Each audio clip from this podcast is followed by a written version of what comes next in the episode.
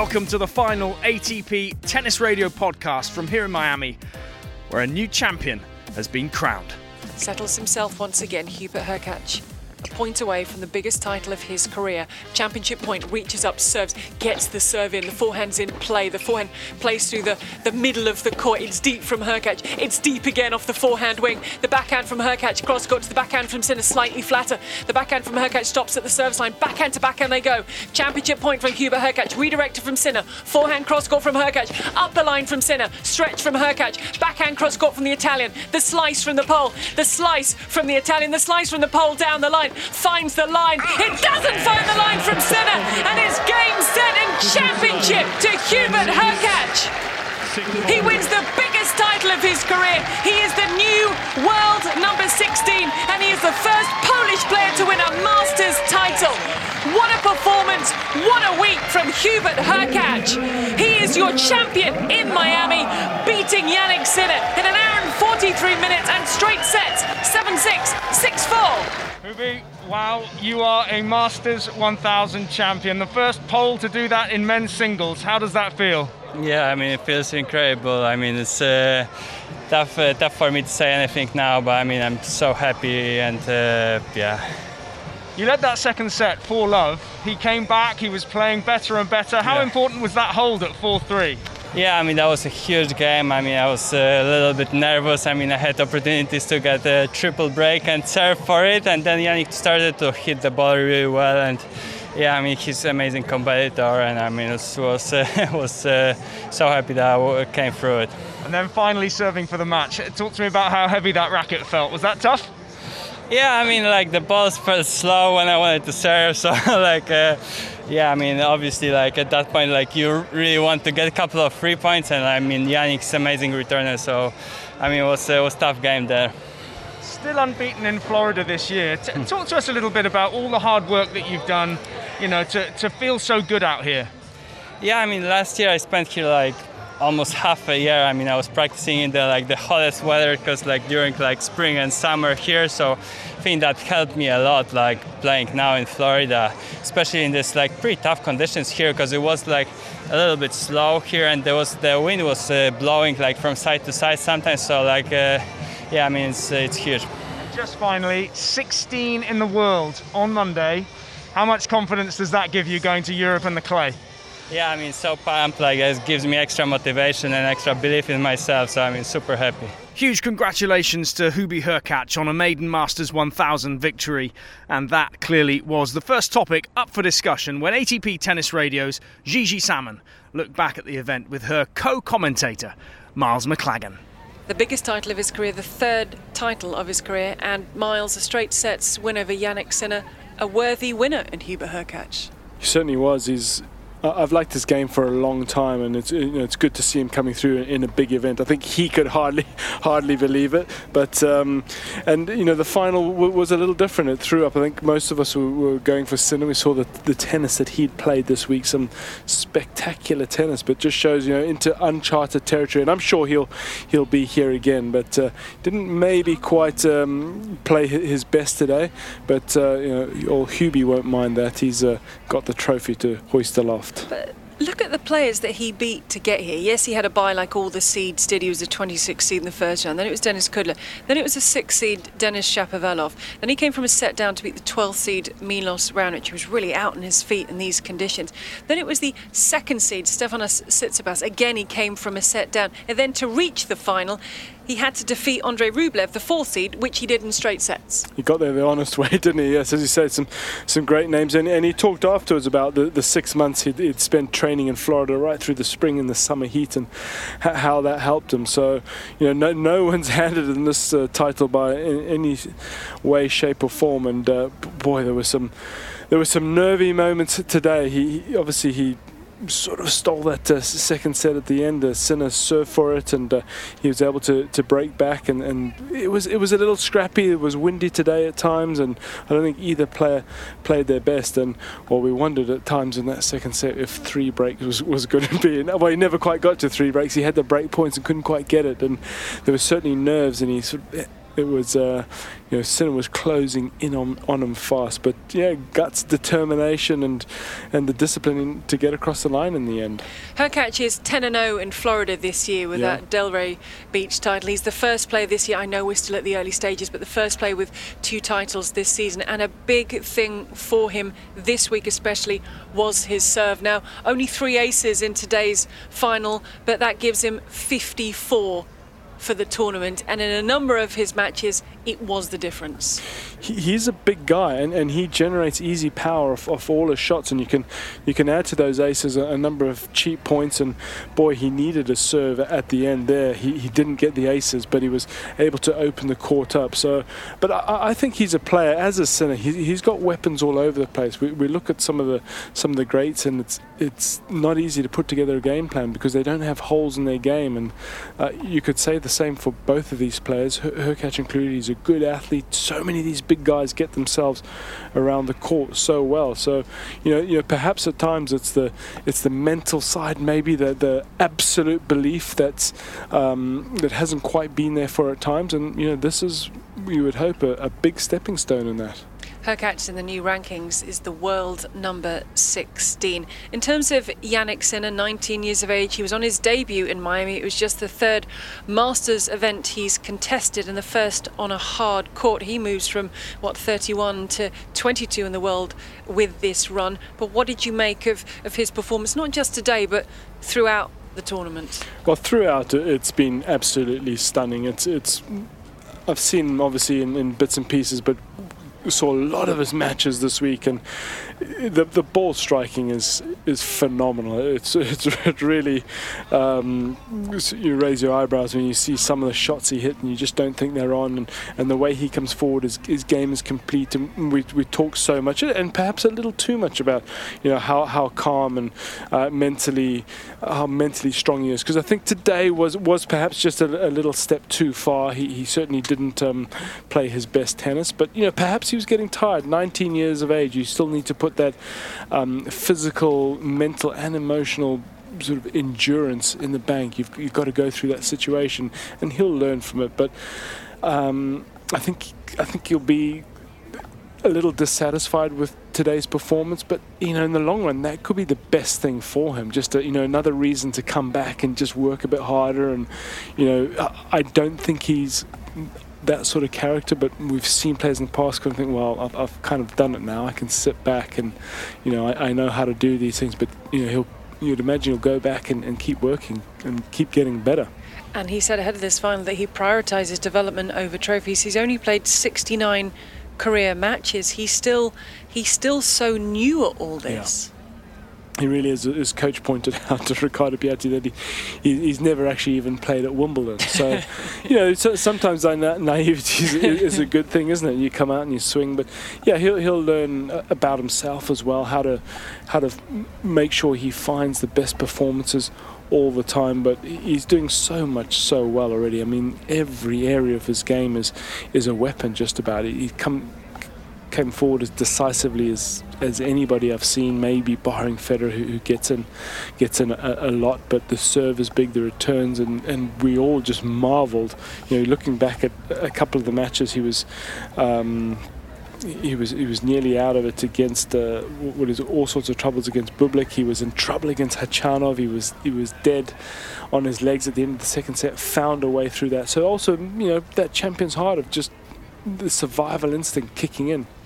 Yep, he's already a titleist this year, winning Melbourne One, the Great Ocean Road. And we have to remember that two years ago, at this time two years ago, he was the world number 322 and he was playing in Futures in Italy and he's just contested his first Masters final on his debut in Miami. And there was glowing praise from tournament director James Blake at the end saying, You didn't do it today, but I have a feeling your name's going to be read out an awful lot of times over the course of your career. So with Miami, now done. I think the first thing is it's wonderful that we have completed a master because times continue to be difficult with the pandemic still taking a grip in parts of the world. But from a tennis point of view, what are you taking away from these 10 days at the Miami Masters?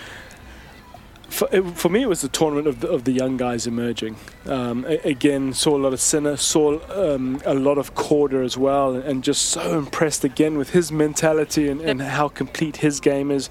He uh, aggressive off the forehand, the backhand's just just a beautiful shot. He's a big guy. He also gets himself around the court. He he was tough. His particularly his match against um, Schwartzman, he had to, to dig in there. Um, so he's really impressive. And then of course the the young Finn Ruusuvuori who who beat Zverev, and I think a, a tournament for Zverev that again will be a bit frustrating, but hopefully force him to come come back stronger again. And yeah, the young Finn really played an aggressive all court game, and Bublik as well, not so young, but the Maverick perhaps he'll be inspired enough to show up uh, at the end of these tournaments. And uh, possibly one last sort of uh, abiding memory was Medvedev hobbling around with the cramps. I mean, that was a wasn't particularly nice to watch. But against you know Popyrin, he, somehow he got through. He looked as though he was about to just shut down at any minute. He couldn't walk. But the serve got him across the line. That was that was. Uh, we did see the heat effect. Yeah an awful lot of people, a number of players finding it difficult to breathe, yeah. to, to continue. I mean, at, at, times you're talking, what, 80% humidity and, and the temperature in the mid 80s. It dropped a bit towards the end, didn't yeah. it? But the first few days, yes, players really. Um, struggled with it.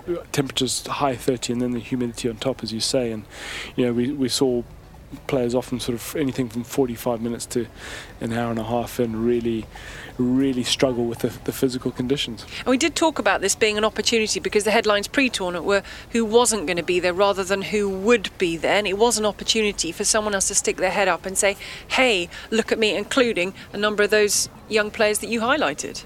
Yeah, it certainly wasn't. I mean, you know, we had obviously Djokovic, Federer, and, and Nadal missing. But I, I think, um, and I repeat myself, you know, we're going to be seeing some drama without those guys. We, of course, we'll miss them. But then, you know, we, at one time we missed uh, Johnny Mac, and then we missed Agassi, and then we missed Roddick, and, and, and you know, eventually it'll come when we miss those guys. But you know, the end of that, because they haven't been there before, there was nerves from the middle of that second set for for Hurkacz. There, there was drama because you know three on the verge of three breaks up, but no guarantee he was going to get across the line. So we're going to be seeing drama. We're going to see players maybe fold, tighten up, comebacks. We're going to see all sorts. I think um, you know we've got plenty of good stuff to look forward to.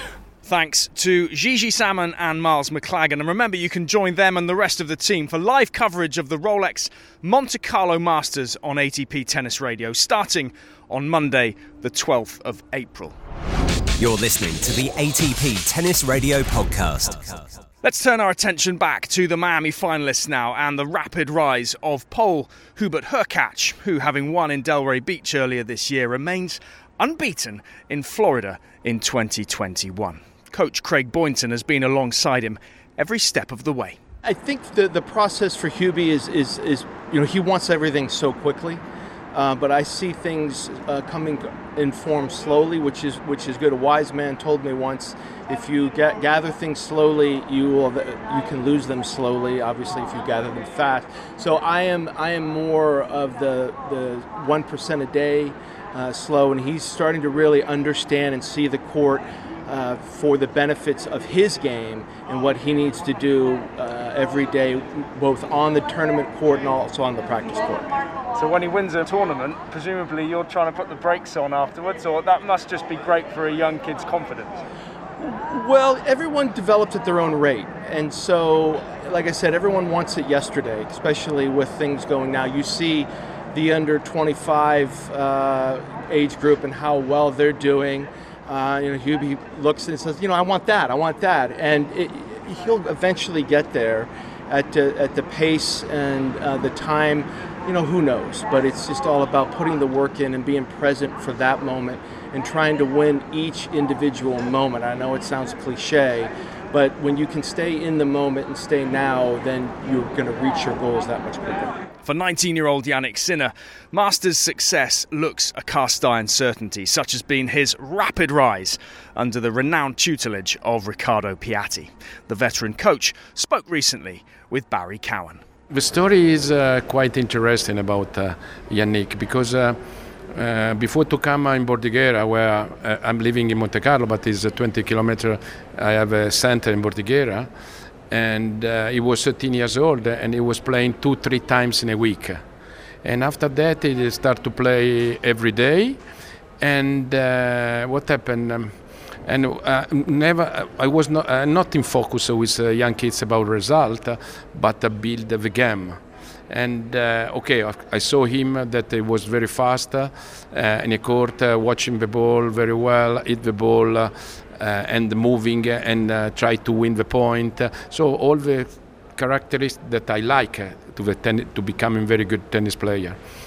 And so and and for two three years he, was playing tournament, but he was not winning and that uh, but it, he doesn't care about that uh, he didn't play so much junior and uh, we play, he played um, future Sometime uh, he went in some future with the, part, the other part of the team, the older, and uh, was not in a draw, and he stayed there for practice. So anytime that I have a possibility, I put him uh, in a court with a good one. Uh, when I was with Raonic, uh, he was uh, 14 uh, years old, 15 years old. He practiced sometime with Milos, he practiced with Djokovic, with Roger, with all these guys. But um, mentality that he has uh, is very smart guy. Is very interesting. is um, and is working a lot he know that uh, uh, if he's working a lot, he can do everything. It's interesting you said that he played a lot of junior tournaments at 13, 14, but he didn't really care about results, which is very unusual for juniors. Uh, yes, yes, yes. I think. Why do you think he had that mentality? Because most of the time with juniors, it, they have to win. If they don't win, then then it's absolute car crash. Yeah, for me, is uh, you know I have a quite experience about this kind of job, and uh, I think for me uh, it's very important when uh, our ATP Pro uh, are important the results because uh, you're going to tournament to win the tournament. But the rest uh, is just to build the player. And when he came there, he explained that. I listen. I have here also some sparring that are 15 years old, and for me they they already win too much.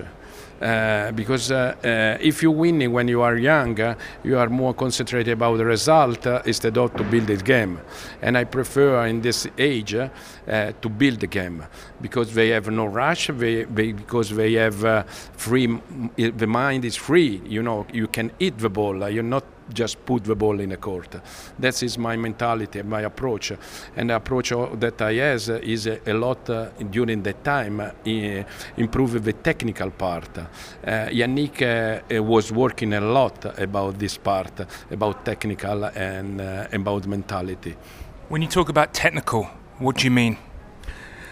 Technical is uh, the first important thing for to play well tennis, good tennis, because um, if you hit the ball well, you can control the, the game. So and uh, so that's why I very focused about that. Technical is mean uh, using the racket in his easy way, and uh, this is that.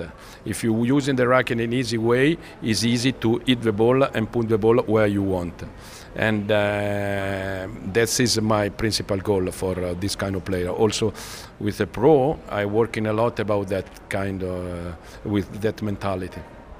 You were saying that it was easy for you to sell it to Jannik, that it was about development, but that helps when you have all the experience that you have with all the great players that you've worked with, from Ljubicic taking him to three in the world, from Raonic taking him to Wimbledon final, from Gasquet, from Coric. So, how have you been able to improve as a coach over 30 years or so? You know, also with, the, with you're talking about this kind of player, uh, uh, I work in a lot about technique. And uh, thinking about Milos, Milos is great serve, or, or like Ivan, a great serve. But uh, we, I work in a lot uh, to to improving that. If you're thinking about the, best, uh, you see that uh, Rafa. Uh, when he was 20 or now he's playing better tennis. my simple example, watching the final of Marseille when um, Roger played uh, and he was 20 years old and I think he lost to Rosset or something like that. Uh, if you're watching, you don't recognize uh, Roger because he's completely different player. He improved his tennis. That's the mentality that the best player has, and so that's why they, they cannot have the younger. This is my question, and that's why I put uh, uh, with the younger that kind of mentality that they need uh, uh not to win but to improve. Uh, when um, uh, I say not to win, it's not mean that go in a court and just hit the ball, you know, but they need to understand that everything they're doing is for one project. It's not okay. You are win, you are happy. Okay, if he's in a project, I'm agree so if you hit the ball, uh, it's very easy. Uh, it, if uh, you have a good technique example of serve, uh, you have great serve, and then you have possibility to attack. And then I want that when are young, they attack like uh, uh, what is doing now Jannik uh, is uh, impone his game. Then start from four years ago, and of course now what happened this year or last year, uh, improving his body is more bigger, is more strong, and uh, the re- result coming. It's a long-term plan, and it's not just about you. It's about a whole team, and, and we were, you were talking to me before we started the interview that you have the same people around him that you had for Milos, that you had for Ivan. So, you, so basically, it's it's almost like being a very good football manager or soccer manager is uh, yeah because uh, okay when uh, talking about uh, the player uh, player is very important the team on the back. And uh, I have a Dalibor Shirola that is a fitness trainer and Claudio Zimaglia is a physio. And then I have some coaches that are working with me like Andrea Volpini or Cristian Brandi. We working we working together with um, Jannik. Important is people the person around that they have experience. So, because uh, uh, another important point uh, when you are young uh, is not uh, to see when they winning, but when they losing, uh, if what is what what is going on. If they lose their mind, they become nervous. you know, they, they have no idea to practice. They you know they confuse that. I like that kind of moment. It's I have an example quite a good example because um, uh, Tony Nadal a few years ago um, I remember that there was a one semi-final against Verdasco in Australia, and Rafa won 6-4 in the fifth. Unbelievable match, and everybody remembered that kind of match. And uh, Rafa was very tired uh, for the final, and uh, and uh, Raf uh, and Tony I read, uh, and he said, "Listen, Rafa, you lost in." Uh, in uh, I don't know in another tournament uh, because you start to be tired. And you spoke you are tired you are not uh, energy for go in in the final match. If you think like that you're not winning. Or change your mind or you're going to lose again and in the end, uh, Rafa is changed his mind. Uh, they, they, what I want to say, that you need to educate them. Yeah. I was going I was going to ask that because so often we see the champions, we see Federer, Nadal, Djokovic, Murray, uh, and hopefully in years to come we're going to be talking about the same thing as Jannik Sinner. That these aren't people that have been born champions. These are people that have been nurtured and obviously they have a very good su- su- supreme talent, but they've been nurtured in the right way. I think they they have a sure talent, but the, the people around they could educated them about to explain they really think uh, uh, uh, in tennis. You know, uh, tennis is sport, but you need to educate them uh, when they play match, and they need to know what uh, is what is going on. You know, if you do something or not. Example, uh, another example is uh, Jannik. Jannik, of course, he want to become a, a very good player, but uh, is not born for that. Uh, he's working uh, more than the other pl- uh, player that I had before. So he's young, but he's working a lot. okay, example that I, I explained to Jannik, in 2005 I was working uh, with uh, Nole Djokovic and I was uh, in New York and uh, Nole had uh, 18 years old. He beat uh, Ancic and Monfils, and then he lost to Verdasco.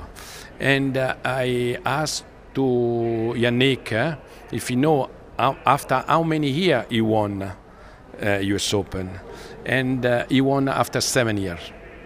So, and I tell Jannik, if you have uh, for seven years this kind of energy in your mind to practice, uh, to be angry, to becoming very good, you have possibility one day to win one slam. If you have not, uh, you're not coming. That's the difference between the good one. Uh, this kind of okay, they play well, they- but for me it's unbelievable. You know that uh, uh, Rafa, uh, he was uh, injury and then he's coming back more stronger. That's is uh, okay. Is not talent. Is education. Is mentality. Education. That is uh, more that we. I think we, uh, with a younger, you need to push. That mentality has been tested in different ways here in Miami, with the players operating inside a COVID bubble once again. But tournament director James Blake, the former world number four, has tried to keep things as normal as possible. I've heard positive things. I mean, obviously I'm biased, but I keep hearing that it's uh, it's the best uh, of a bubble that it can be, and they're happy with the hotels. They're happy with the field out here and being able to uh, to kind of move around and, and have things to do, even though they're in this protective environment. So um, I've been hearing a lot of positives. Um, you know, maybe at the end of the event we'll hear if I, if I get some negatives too. But right now I'm hearing a lot of positives, which is uh, which is actually somewhat rare. You're the tournament director, but you're also a former player, of course. What have been your highlights of, of the tournament so far on the court? Uh, well, I mean, I'm a player. I'm also an American, so seeing four Americans in the round of 16, uh, first time in a long time for that. And then Seb Korda. I mean, what he's been doing is, is absolutely incredible. Um, just 20 years old and um, really sort of rising to the occasion. To me, it reminds me of when Andy Roddick uh, sort of burst onto the scene here, beating Pete Sampras uh, in the Miami Open many years ago, and um, sort of his welcome to the world of, of being a top player. And I think for Seb Korda, that's happening to him. He's been talked about for the last year or so as someone that could break through.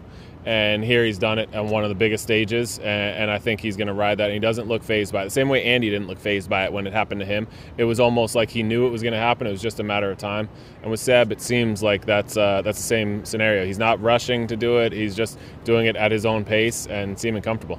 He's put his parents in a tricky situation too, because they were due to fly out to see his sisters play golf, weren't they? Yeah, exactly. I think that's that's a very very good problem to have. Is that you got a son in the quarterfinals of the Miami Open and two daughters in uh, an LPGA major. So you know you, you pick maybe split up. Maybe one goes one, one stays here. I don't know. I don't know how you make that decision. Flip a coin, but either way, it's it's pretty impressive, and I, hope they have tons and tons of pride uh, in in their kids.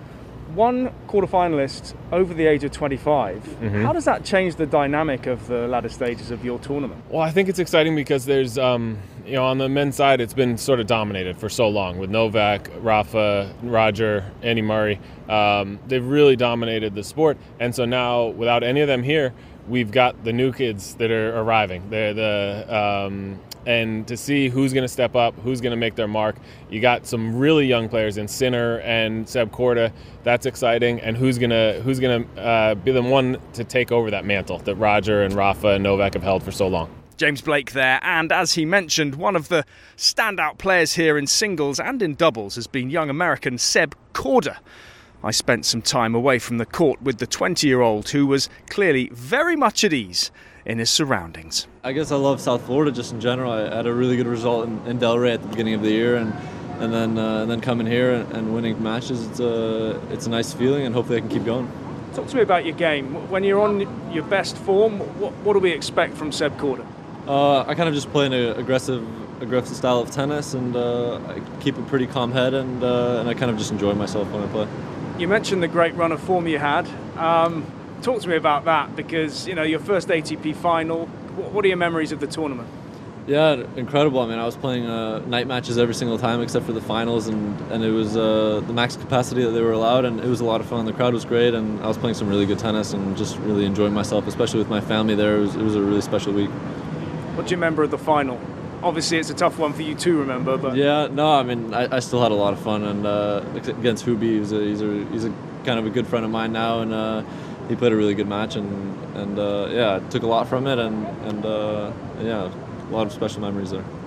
You mentioned your family, and I'm glad you did because I wanted to come on to that. Uh, we'll come on to your, to your dad and the role he's played, but just in general, I'm guessing it was always destined to be a professional sportsman of some kind?